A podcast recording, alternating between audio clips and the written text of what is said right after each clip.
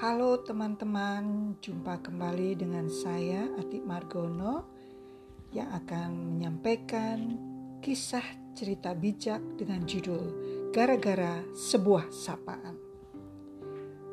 Pada suatu hari, sepulang dari sekolah, Markus melihat seseorang yang sebaya dengannya tersandung, sehingga barang-barang bawaannya jatuh berhamburan ke jalan ada buku, jaket, tongkat bisbol, walkman, dan sebagainya.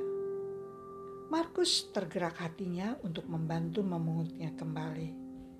Setelah itu, mereka saling menyapa dan kenalan. Nama teman baru itu yaitu Billy.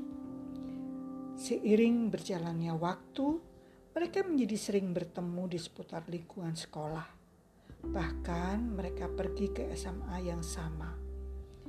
Hingga pada suatu hari, hampir empat tahun sejak pertemuan mereka yang pertama, Billy mengundang Markus main ke rumahnya dan ngobrol. Apakah kamu pernah merasa heran kenapa aku membawa begitu banyak barang pada waktu itu ketika kita pertama kali bertemu? Tanya Billy saat mereka duduk di teras rumah. Markus menggeleng.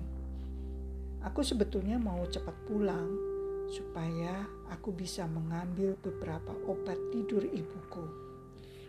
Aku baru saja membuat keputusan untuk bunuh diri dengan minum obat tidur sebanyak-banyaknya.